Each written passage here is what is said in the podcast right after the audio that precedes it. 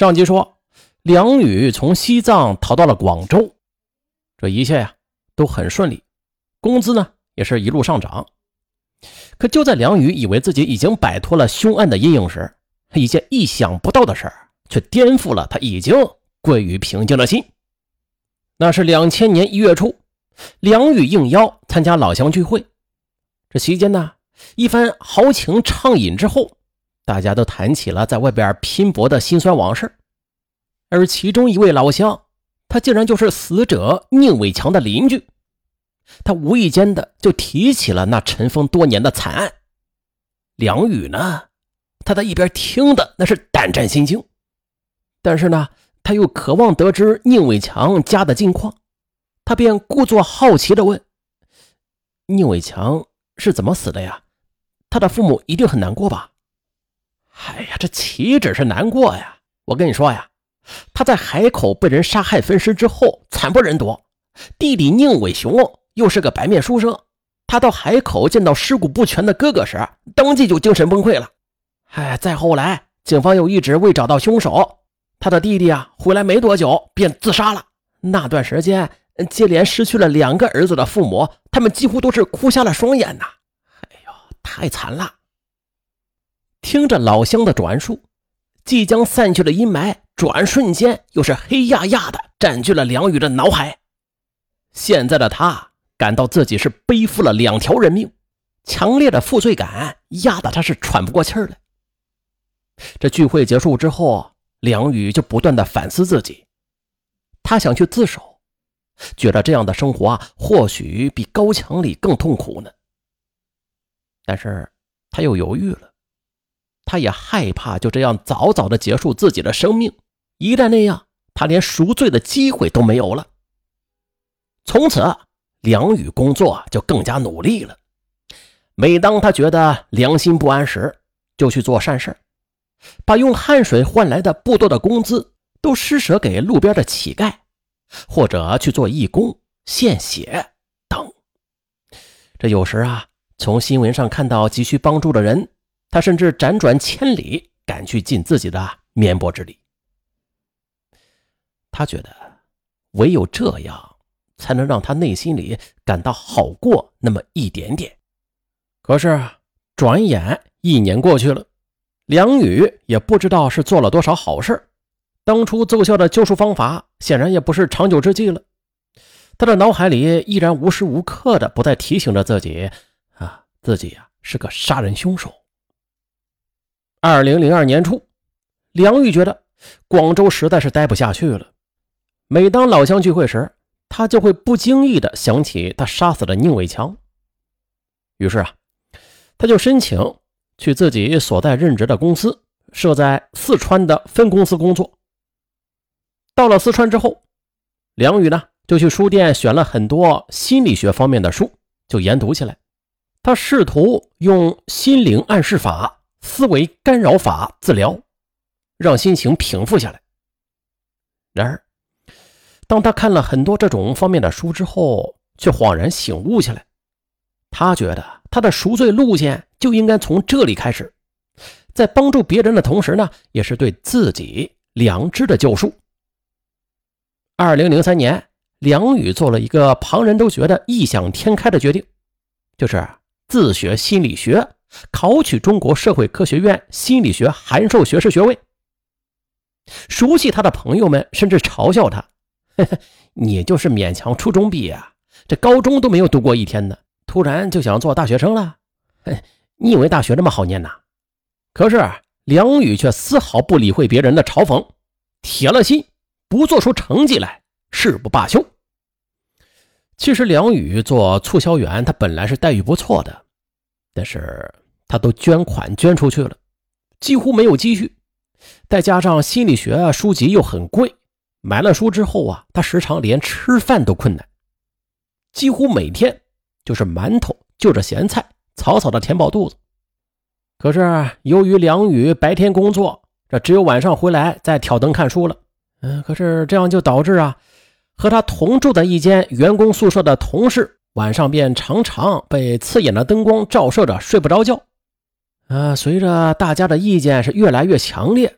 梁羽没办法，只好无奈的到楼下的路灯旁去看书。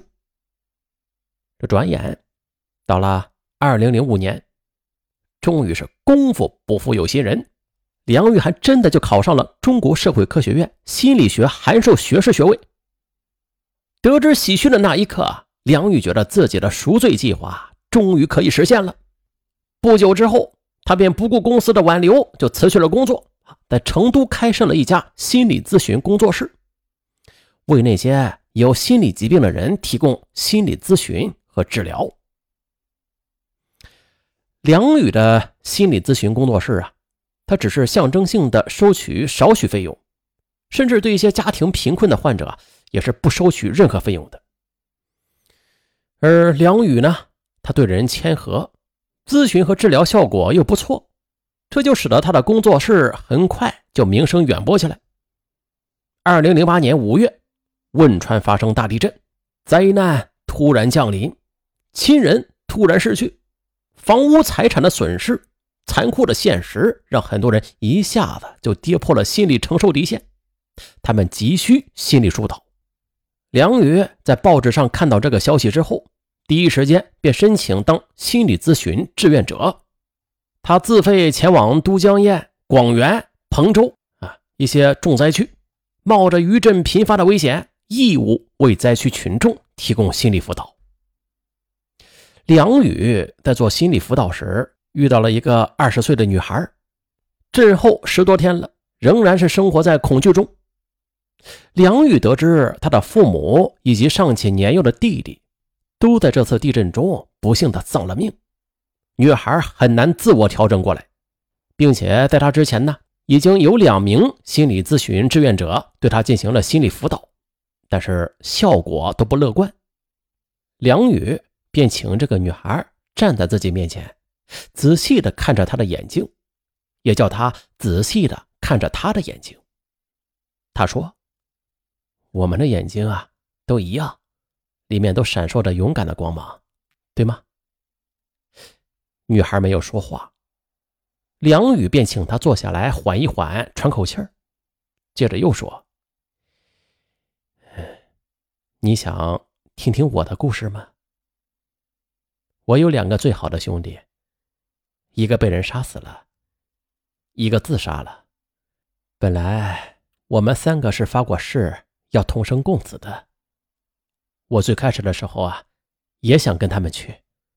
但是我又想到还有其他关心我的人呢，我活着就不能让爱我的人伤心呢。我相信走了的兄弟们也会支持我的，我完全能够体会到你的伤心。这样的撕心裂肺的痛我曾经也经历过，但是活着的人要擦干眼泪，我们要继续的好好活着，因为天堂的他们还在牵挂着我们呢。女孩终于开口了，我我不懂地震后生还的人，人们为什么叫他幸存者，我不知道我哪里幸运了，生存下来所承受的痛苦也许比那一瞬间死亡还要难受得多，好吗？梁宇赶紧说，啊不，也许你现在很痛，但是啊，你总可以有走到阳光下的那一天呐。总有一天，这些痛会结成疤。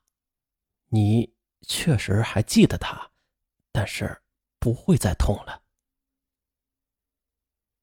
女孩走后，梁宇半天都没回过神来，他觉得刚才那些话就像是说给他自己听的。然而他心里的痛结成的疤仍然在痛，那是良心的拷问，那是一辈子都存在的疼痛。再后来，那个女孩又来了很多次，精神上逐渐的有了好转，这让梁宇宽慰了不少。二零零九年十二月初，梁宇的哥哥已经从广州返回了长沙发展了，并且邀请他到长沙相聚。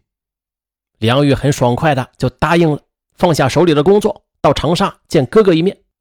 只是让梁宇万万没有想到的是，负责该案的常德警方并没有因为十六年的杳无音信而放弃对他的追捕。当常德警方接到线人举报，得知他十二月二十六日要到长沙与哥哥见面后，于十二月二十四日在长沙警方的配合之下，在梁远住处的周围就计划好了抓捕方案。十二月二十六日凌晨一时许，梁宇刚到长沙就被等候多时的警方给抓获了。梁宇被抓捕归案之后，对自己的犯罪事实供认不讳，并且是再三向被害者宁伟强的家人表示无比的歉意与忏悔。当警方问到梁宇这十六年的逃亡生涯时，他只是不断的重复着，不管是做多少好事，还是当心理咨询师帮助别人，都是对自己的救赎，减少良心的煎熬。呃，这本案中这人物啊，不管是凶手还是被害者吧，用的都是化名，因此尚文也找不到最后他究竟是怎么判的。呃，这已经不重要了。最后尚文再问大家一个问题啊，就是文中梁宇的自我救赎，他是真正意义上的救赎吗？可能有吧，但绝对不是真正的救赎。真正的救赎啊，那是得接受法律的惩罚之后所做的善事，那才是真正的救赎。但是在法律惩罚之前，你所做的那些善事啊，只是单方面的对自己良心的不安做出来的一种挣扎而已。严格意义上说啊，不值得歌颂。大家怎么看呢？